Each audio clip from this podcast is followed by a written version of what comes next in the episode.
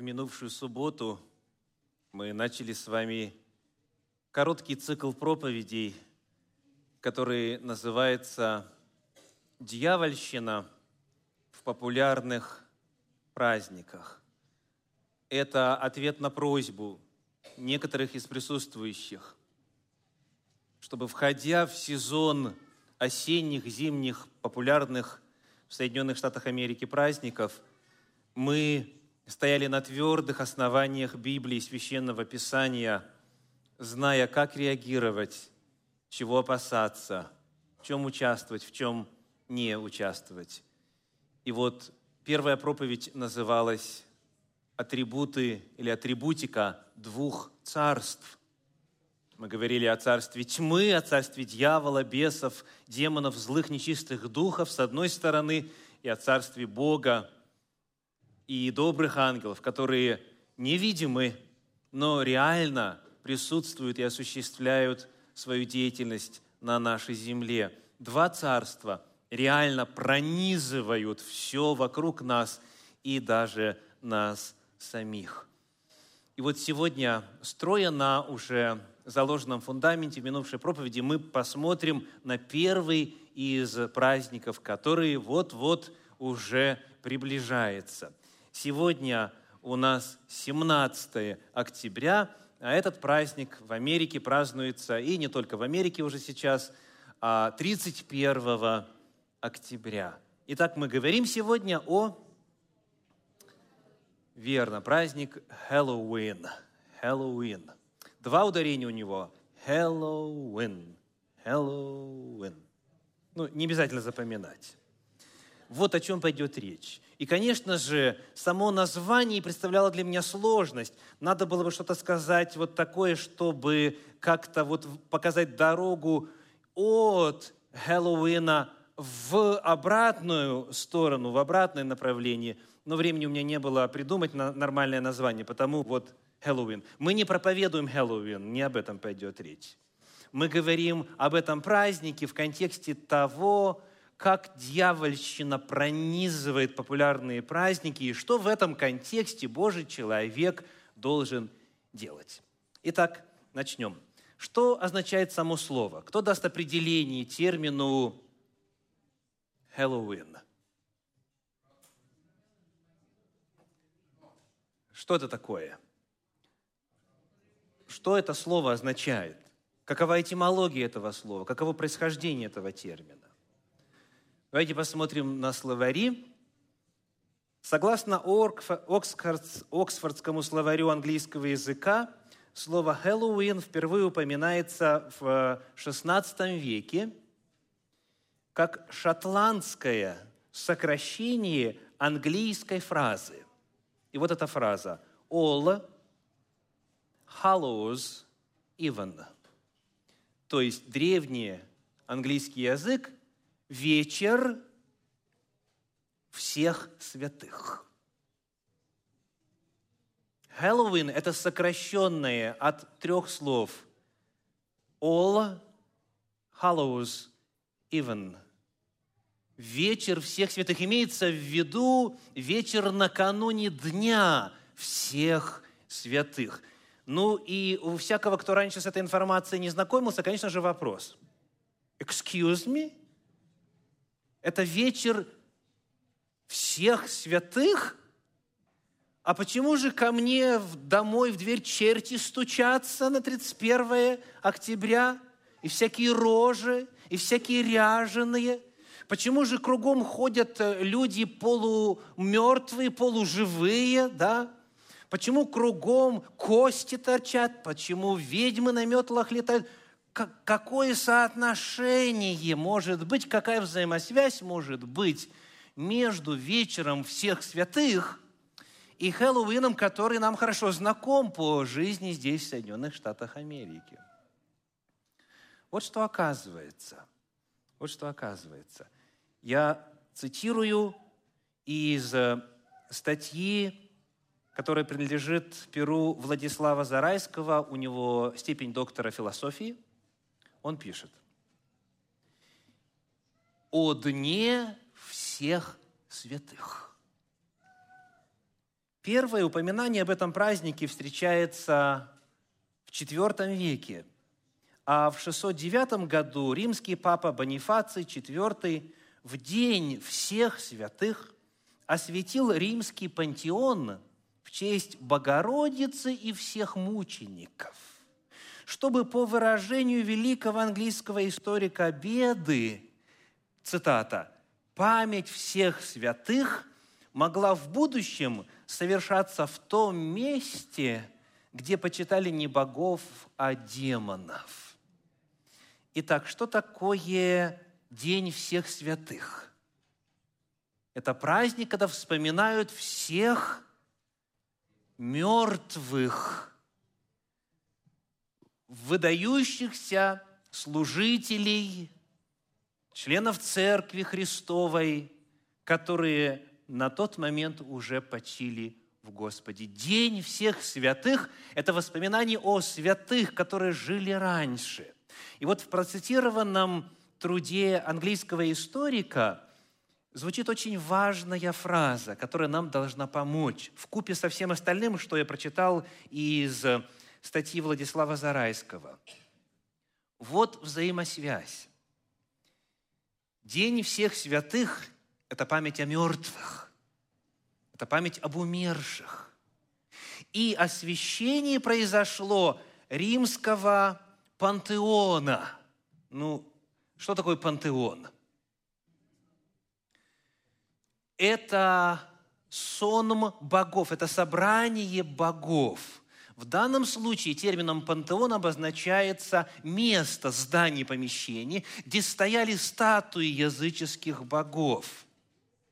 Это в древнем э, мире в язычестве было распространено. Помните, как апостол Павел пришел в Афины – и сказано, он был угнетен обилием идолов, которые вот стоят в этом городе. То есть было принято вот в каком-то одном помещении собирать статуи всех богов вот той местности, или в случае с Римом собирались статуи богов всей огромной Римской империи. И вот что произошло. Когда христианство стало официальной религией, а позже единственной разрешенной легальной религией, то вот это место, где стояли статуи всех святых, язычество – где стояли статуи всех богов язычества, где стояли идолы. идолы. Вот это место было освящено, снова читаю, чтобы память всех святых христианской церкви могла совершаться в том месте, где почитали демонов.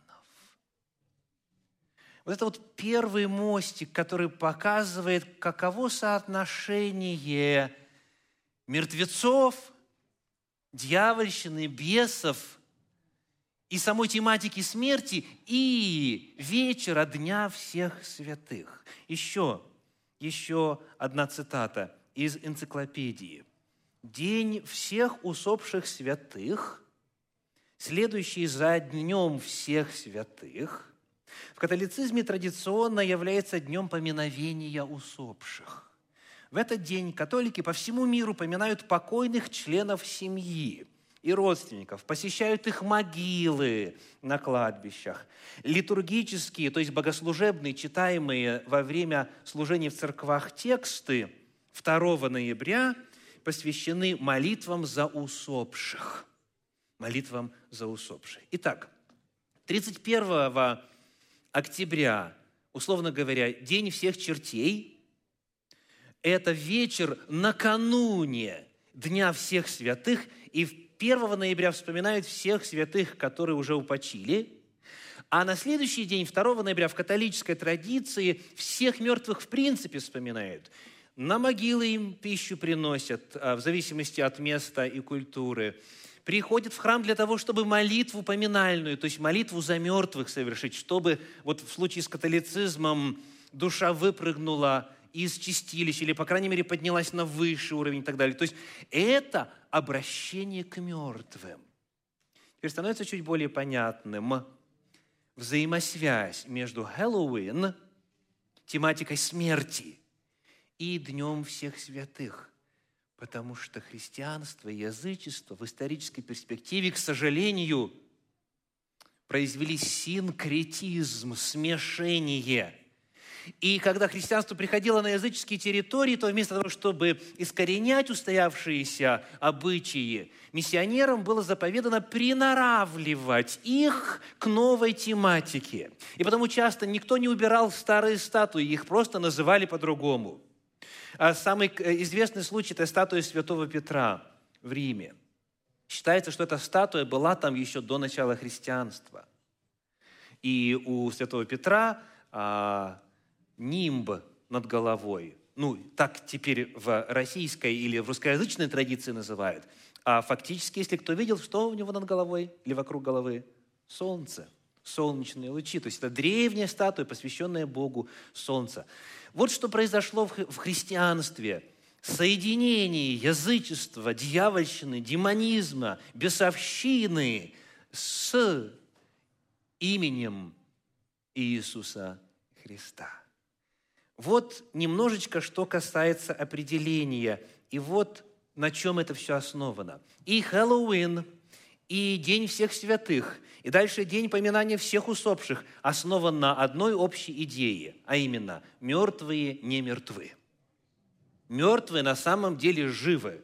Умирая, человек на самом деле не умирает. Он просто переходит в иную форму существования. Он жил телесно, а теперь он живет духовно в, одних направлениях душа у него живет, в других направлениях дух у него живет, но в любом случае фактически после смерти существование продолжается. С ними можно, значит, общаться. Более того, с ними а хорошо бы общаться, считают представители этих вот воззрений, потому что они больше нас знают теперь. Мы ограничены временем, пространством, своим разумением, своим телесным существованием, а они теперь уже порвались, порвали связь с материальным миром, они теперь у Бога обретаются. Или если не у Бога, в другом месте обретаются, все равно они воочию все видят и знают, потому они могут нам много чего интересного рассказать. То есть основанием Хэллоуина и Дня всех святых является общая вера в то, что фактически со смертью человек не перестает существовать, что он переходит в иную форму существования. Но его память, его чувства, его разум, сознательная жизнь, эмоциональная жизнь, все это продолжается. Вот это база, вот на чем это строится. Теперь, хотя бы кратко, некоторые обычаи праздника Хэллоуина – самые вот такие как бы знаковые, самые распространенные. Вот, ну, что вам бы э, хотелось сказать на вопрос, как отличить, празднует дом Хэллоуин или не празднует? Какое вот отличие, самое такое яркое? Так, тыква, я слышу, что еще? Скелет, паутина там, да? То есть вот какая-то тематика смерти присутствует, да? Ну, давайте э, обратимся к словарям. Я обещал вам в минувшей проповеди, что мы будем работать с официальными документами. И даже, хотя уже прозвучала цитата из Википедии, свободной энциклопедии, но все утверждения там, они являются цитатами из научных трудов. Вот в том, что я процитировал, это результаты научных исследований. Но теперь к более серьезной литературе. Толковый словарь Ефремовой, толковый словарь русского языка – когда вы зададите словарю вопрос, что такое Хэллоуин, вот что мы узнаем. Читаем. Популярный ежегодный праздник в англоговорящих странах кануна Дня всех святых, символом которого является ведьма на метле и выдолбленная тыква с зажженной свечой внутри. То есть это вот два таких вот главных символа – ведьма и э, тыква. Дальше обращаемся вновь к Википедии со ссылкой на соответствующие научные источники. Главным символом праздника является так называемый светильник Джека. Да, видите его англоязычное обозначение на экране. Или Джек-фонарь. Он представляет собой тыкву, на которой вырезано зловещее усмехающееся лицо. Внутрь тыквы помещается зажженная свеча – Впервые светильники Джека появились в Великобритании, но первоначально для их изготовления использовали брюкву или репу. Считалось, внимание, что подобный плод, оставленный в день всех святых около дома, что будет делать? Будет отгонять от него злых духов. Вот предназначение тыквенной рожи. Вот предназначение и вот смысл этого страшилища, чтобы отгонять духов. Почему их надо отгонять? Читаем дальше. Из исследования Род, э, Николаса Роджера, называется исследование «Halloween from pagan ritual to a party night», то есть Хэллоуин из языческого ритуала к вечеринке. Итак, читаем. Традиция изготовления тыкв-светильников пошла от кельтского обычая создавать фонари, помогающие душам найти путь в чистилище. Итак, что означает тыква с вырезанным отверстием страшной формы, с фонарем или свечкой внутри? Какой символ передает? Это талисман, отгоняющий злых духов, потому что в это время считается ведьмы кругом, бесы летают и так далее, и так далее. Еще одно значение в кельтской традиции – душам помогает. В иных традициях вот сама эта пустая тыква, выдолбленная тыква с огонечком внутри обозначает человеческую душу. Это вновь основано на идее в неумирании человека во время смерти. И таким образом всякий, кто это дело ставит, он совершает акт симпатической магии. Симпатическая магия – это вид магии, при котором благодаря определенным действиям в одной сфере, как верят те, кто этим занимается, можно воздействовать на другую сферу – Потому что, ну скажите, разве бесы испугаются тыквы? Нет, конечно, но если взять ее особым образом стилизи, стилизовать, если оформить соответствующим образом, поставить у входа в дверь, потому что чтобы не вошли, да, то тогда считается путем вот такого воздействия на духовный мир вы будете защищены. Вот что касается тыквы э, с вырезанными там в ней отверстие и вставленной лампочкой. Теперь, в отношении ряженых, это второе, что вот так вот сразу бросается в глаза, когда вечером 31 октября вам случилось задержаться дома и не уехать куда-нибудь. Так? Вот что происходит. Я цитирую из словаря иностранных слов русского языка. Словарь иностранных слов русского языка. Сказано, в этот день Дети в маскарадных костюмах и страшных масках ходят по домам и со словами «откупись, а то заколдую» просят сладости и подарки. В Англии распространено также гадание о будущем супруге. Для некоторых из вас вот эта фраза «откупись, а то заколдую» может прозвучать необычно. Вроде бы такого не слышали ни разу, правда? Что фактически произносится на английском языке? Trick or treat, да, trick or treat. И сегодня люди, как говорится, не знающие, они могут это по-разному истолковывать, да? Но некоторые говорят так, э, трик это что значит? Обмануть, да? То есть как-то вот так вот сделать, что-то сделать, чтобы не дать конфетку, не дать сладости. А treat – это угостить. Итак, либо обмани меня, а, либо а, угости меня. Но Правильный перевод, я специально обращаю ваше внимание, что мы пользуемся официальными источниками. Словарь иностранных слов русского языка как переводит фразу trick or treat? «Откупись, а то заколдую». То есть, иными словами, если не дашь конфетку, то я теперь, потому что кругом у нас сейчас время черной силы, кругом бесов полно, ведьмы летают на э, метлах и так далее, то я тебя заколдую. Вот что произносит ребенок. Вот изначальный смысл этих слов. Вот что произносит ребенок, когда говорит вот эту фразу именно 31 октября, именно вот в контексте наряженных и так далее, и так далее. Это первое. А, второе. Второе. Смотрим на энциклопедию мифологии. По традиции вот этот праздник ассоциируется с ведьмами и колдунами, которые по поверью свободно расхаживают в эту ночь среди людей. То есть почему принято наряжаться вот в эти персонажи из загробной а, территории, да? Почему? Потому что древнеязычники верили, что в это время нечистой силе, мертвым как раз-таки, вот всем колдунам там и так далее, и так далее, им разрешено свободно ходить. И нужно себя защищать. И потому те, которые сами в это дело наряжаются, они становятся защищенными. То есть, иными словами, я сама выгляжу как ведьма, мне никакая ведьма не страшна. Это снова а, способ симпатической магии, способ воздействия на духовный мир. Потому когда, когда люди одеваются, вот всевозможные эти костюмы, это есть синхронизация с древним поверьем касательно того, что именно в эту ночь происходит разгул черной дьявольской силы.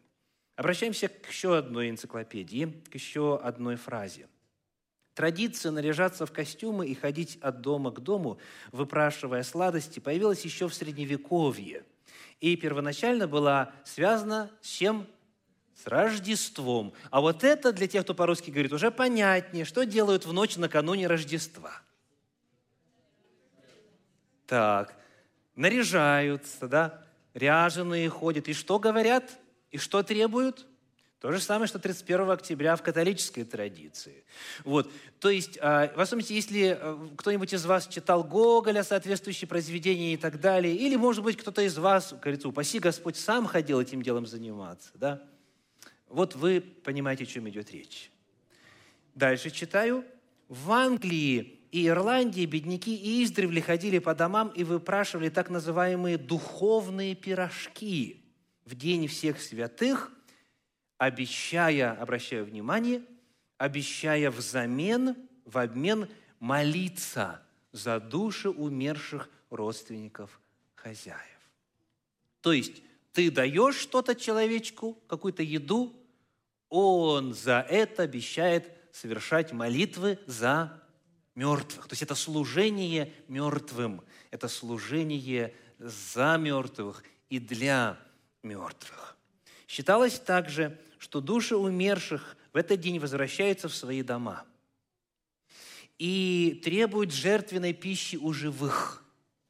Потому в это время на кладбище или кто несет, или ставит у порога, чтобы эти души благосклонно относились, себя таким образом защищают. Вот это краткая информация о двух самых заметных а, атрибутах праздника Хэллоуин. Тыква соответствующей вырезанной физиономией и лампочкой или фонариком внутри, э, свечкой внутри. И вот это переодевание и э, традиция клянчить и выпрашивать сладости и иные угощения. Все это и одно, и другое пронизано насквозь, дорогие, пронизано насквозь дьявольщиной. Это все пронизано насквозь язычеством. И хотя христианская церковь как-то попыталась это синхронизировать, чтобы раз уж если язычники в это время мертвых вспоминают, и их кормят, и их боятся и так далее, то уж и мы тогда своих будем мертвых вспоминать. Основа единая, и все смешалось. Ладно, ортодоксальные церкви, у них исторический путь, который был нелегким, и мы никого не критикуем. Но протестантские церкви, даже те, которые позавчера появились, они тоже вот в это время, 31 октября, устраивают в церквах а, парады костюмов, устраивают в церквах соревнования на лучшую ведьму. И пошло-поехало. То есть, хотя нет исторической связи с язычеством, но есть культурологическая связь. Раз это в этой стране утвердилось, то теперь все это делают, и большинство даже не задумывается, что же происходит. Большинство не задумывается. Итак, во свете вот некоторых этих данных – из энциклопедий соответствующих и научных исследований, процитированных, давайте посмотрим на библейскую оценку всего этого дела.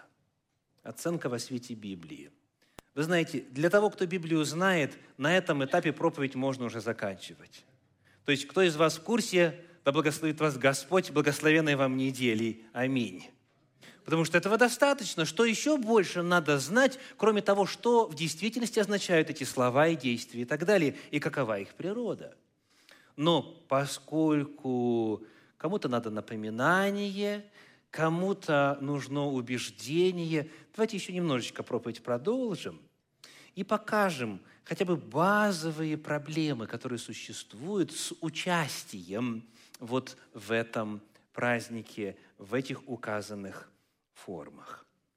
Для этого я хочу вспомнить базовые тезисы прошлой проповеди. Базовые тезисы прошлой проповеди. Итак, первый тезис какой? На земле существует два невидимых духовных царства. Аминь. Библия об этом говорит. На земле существует два невидимых духовных царства. Они реальны. Они реальны. Второй тезис. И как эти царства называются? Божье царство и дьявольское царство. Царство света и царство тьмы. Замечательно. Второй тезис. У этих царств есть своя атрибутика и свои символы.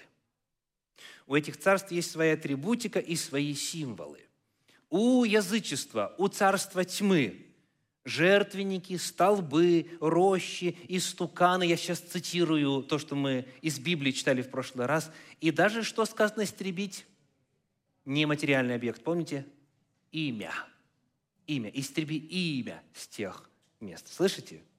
То есть все, что имело отношение, все, что посвящено, жертвенники, столбы, рощи посвященные, истуканы и даже имя. Любые амулеты, даже сказано часть амулета, часть серебра, часть золота, оклад из серебра и золота. Все, что имеет связь с язычеством, все вот это представляет собою символы, символы дьявольского царства.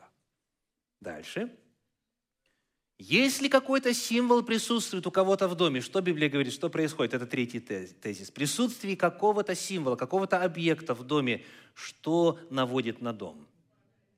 Проклятие или заклятие. Почему? Потому что на основании этого символа дьявол имеет право проявлять свою силу. Это а, подобно тому, как мы упоминали в прошлый раз, чей флаг висит чей герб висит, чья символика висит, чей гимн звучит. То есть вот эти два царства, они имеют власть проявлять себя там, где присутствует их символика. И, наконец, четвертый тезис очень важный. То есть, еще раз повторю перед этим третий. Языческие предметы дают право дьяволу и бесам себя проявлять. И четвертый тезис. Неважно, кто этот предмет сделал. Неважно, его сделал колдун или, как Библия называет, кто? Или художник. Неважно, кто его сделал, язычник или а, представитель Божьего народа. Потому что и то запрещено использовать, и новое запрещено изготовлять. Потому неважно, из чего это сделано и насколько качественно сделано, если сам символ совпадает по стилистике, цвету, оформлению и так далее, и так далее, с тем, что есть в язычестве, это дает бесу право действовать в жизни этого дома, в жизни этого человека, этой семьи и так далее. Вот это базовые тезисы. Потому, посмотрим на тыкву. Чем виновата тыква, скажите мне? Ничем она не виновата, правда? Бог ее сотворил, Бог ее поливал, солнышко посылал, она выросла, красивая, полезная, и некоторые даже думают, что и вкусная. Да? Вот. вот этот Божий дар. Теперь вопрос, почему вдруг он может представлять опасность? Идем к Библии, идем к Торе. Почему Бог сказал, вырубите священные рощи их? Что эти рощи дьявол вырастил? Он их разве сотворил? Нет, эти рощи представляют собою, сказано, всякое ветвистое дерево, цитата из Торы. Согласны? Но когда это дерево, всякое ветвистое, стилизовано, украшено и оформлено так, что это соответствует языческим традициям, то это дерево надо срубить. Проблема не в дереве, а проблема в том, что если соответствующим орнаментом и атрибутикой это дерево испортить, то теперь оно становится объектом, через который дьявол имеет право себя проявлять. Потому тыква сама по себе абсолютно безвредна в духовном отношении, может быть очень полезна в плане здоровья и витаминов там и так далее. Да, может быть вкусно. Но если эта тыква превратилась в тыквенную рожу, если эта тыква стилизована вот с этим страшным вырезом, и там внутри фонарик, то это символ бессмертной души. Это символ мертвых, это символ духов, которые имеют право приходить, э, это символ э, попытки защититься от бесов. То есть это присоединение к лагерю сатанистов. Это присоединение к лагерю тех, кто служит бесам.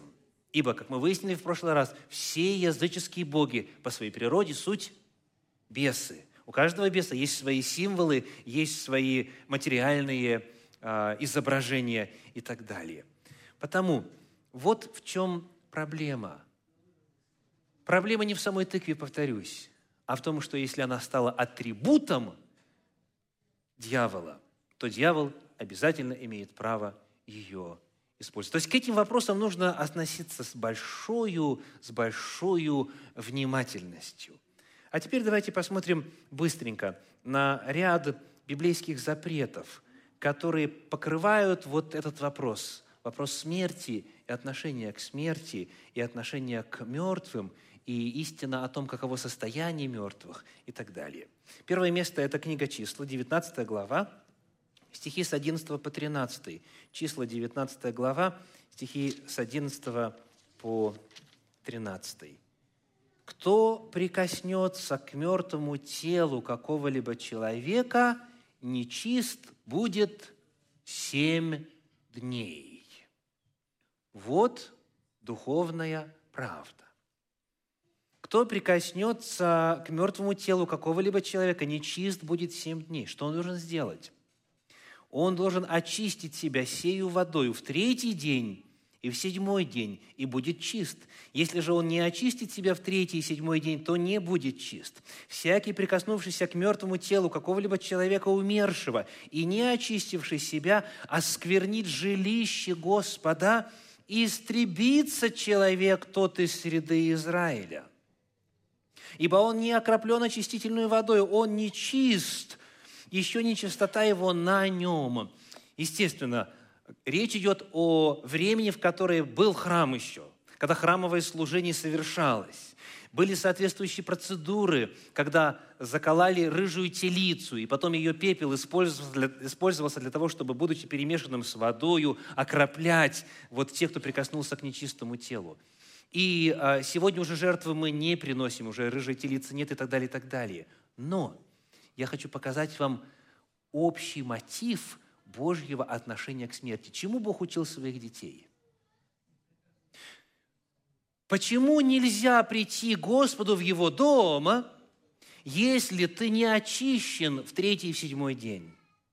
Потому что Бог и смерть прямо противоположны. Потому что Бог – это культура жизни – это сфера жизни, это царство жизни.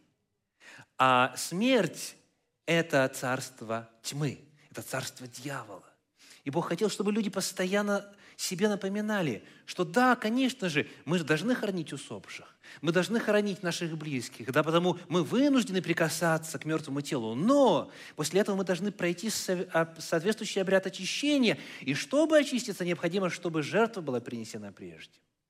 Это указание на жертву Агнца Божия, Иисуса Христа, который пришел, чтобы победить смерть. Но вот это все показывает, что народ Божий старался мертвых тел, костей человеческих всегда сторониться. То есть, если нет нужды, если нет обязанности хоронить, позаботиться об умершем, то тогда, тогда лучше держаться подальше, потому что не придешь в дом Господень. А если придешь осквернившийся, то что будет? Насколько серьезное дело? Истребится человек тот из среды Израиля. Вы можете себе представить, какая насмешка дьявола, что в основании подавляющего числа церквей лежат мертвые человеческие останки. Когда я был вместе с группой служителей из Соединенных Штатов Америки в Европе, когда мы тур совершали по Италии, Германии и так далее, мы заходили вот в десятки, в десятки храмов и соборов. Везде мертвецы. А согласно Торе сказано, если ты не чист от прикосновения к мертвому, то в дом Господень, в храм Господень, на двор Господень нельзя заходить, истребишься. Представляете, что произошло? То есть насколько перевернуто все в исторической перспективе и в историческом процессе. Это первый отрывочек. Мы рисуем просто а, общий фон отношения Бога к смерти. И второе место, которое я хочу прочесть в этом контексте, это книга пророка Иезекииля, 39 глава, стихи с 12 по 16. Иезекииля, глава 39, стихи с 12 по 16.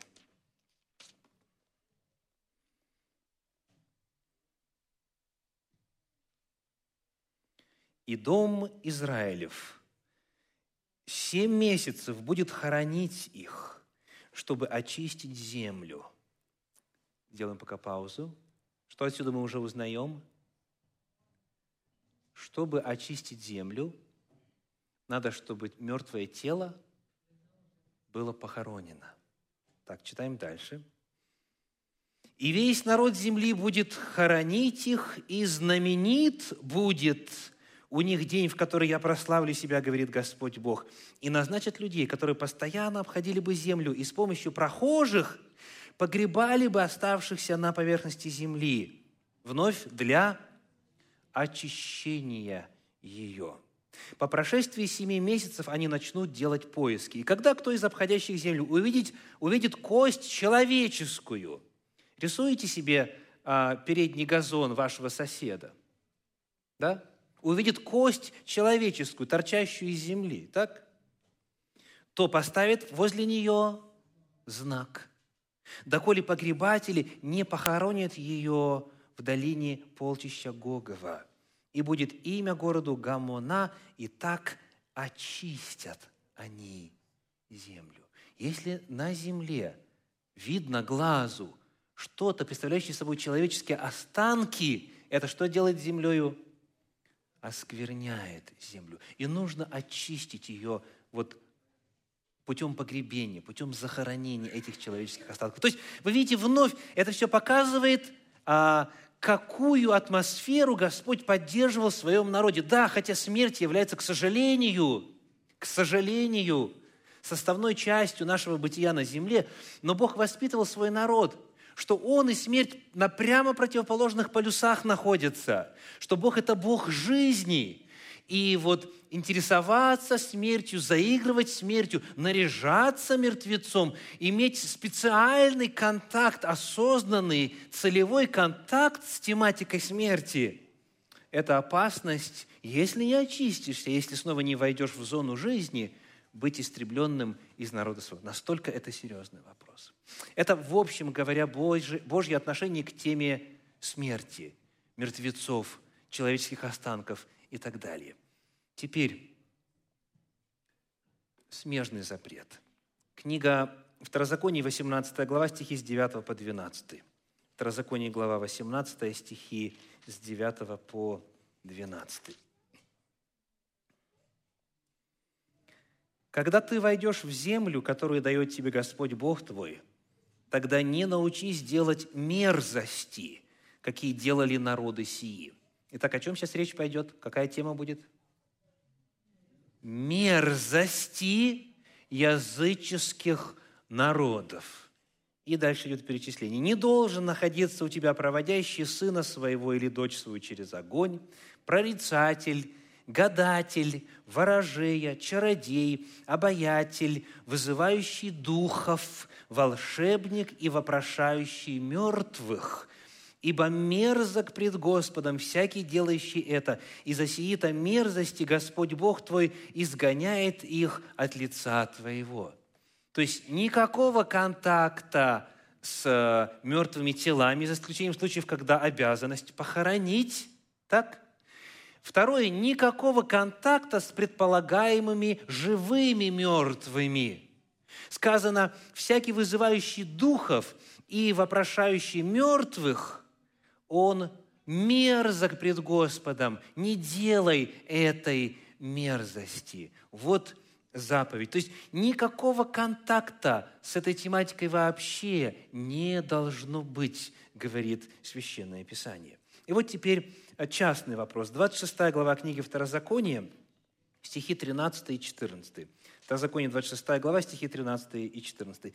«Тогда скажи пред Господом Богом твоим, я отобрал от дома моего святыню, и отдал ее левиту, пришельцу, сироте и вдове, по всем повелениям Твоим, которые Ты заповедал мне, я не приступил заповедей Твоих и не забыл.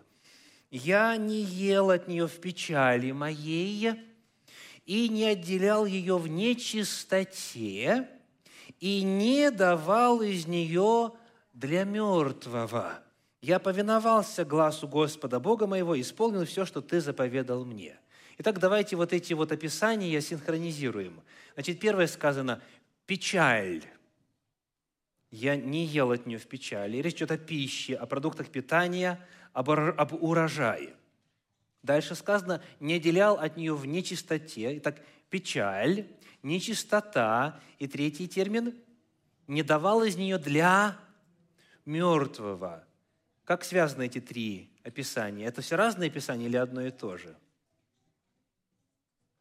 когда умирает, тогда нечистота и, и печаль. Итак, о чем этот текст?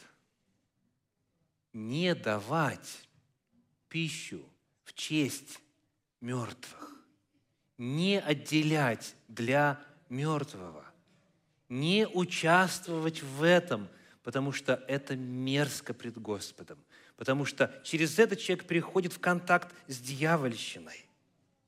Ну, теперь для завершения картины. Книга Евангелия от Луки, 8 глава, 26 стих, Луки 8, 26 говорит. 8, 26.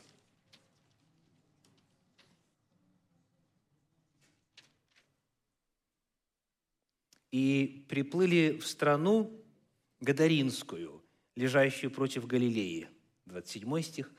«Когда же вышел он на берег, встретил его один человек из города, одержимый бесами с давнего времени, и в одежду не одевавшийся, и живший не в доме, а в гробах».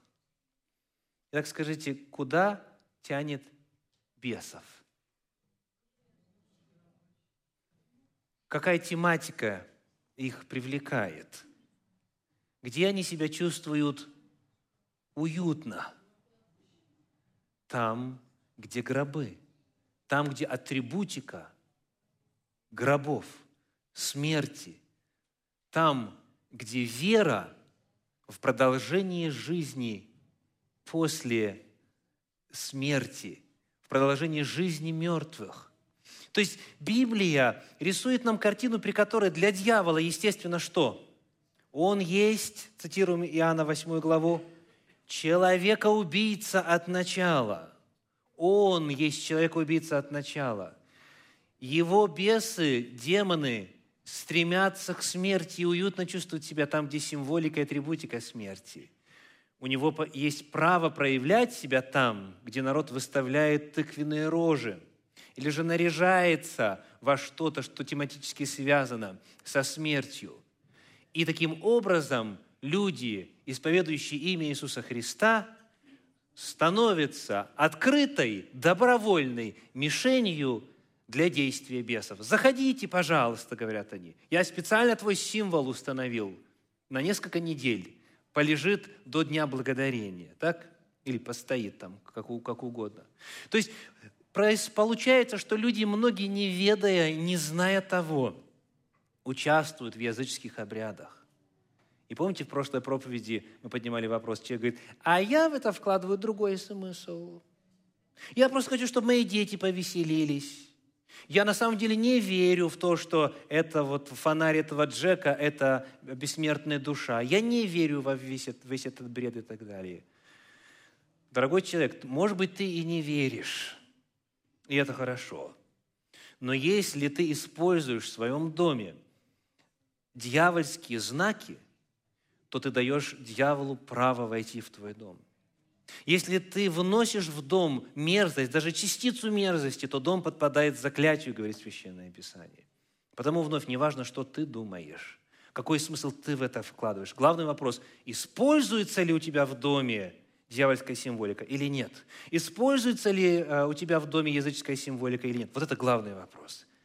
И потому, вот ожидая того, как Соединенные Штаты Америки снова начнут дьявольскую свистопляску. Приготовьтесь, дорогие. Объясните своим детям. Продумайте, что вы будете делать 31 октября. Где вы будете находиться. Подумайте, можете ли вы давать пищу для мертвых? Можете ли вы, отвечая на призыв trick or treat, угости или заколдую, можете ли вы предлагать что-то, откупаясь от этого. Подумайте, как поступить на основании священного писания. Я думаю, что во свете даже вот этого малого исследования темы в рамках сегодняшней проповеди библейский ответ очевиден. Делайте выводы сами. Но помните призыв Священного Писания. Не повторяй мерзости тех народов и не давай места дьяволу. Аминь.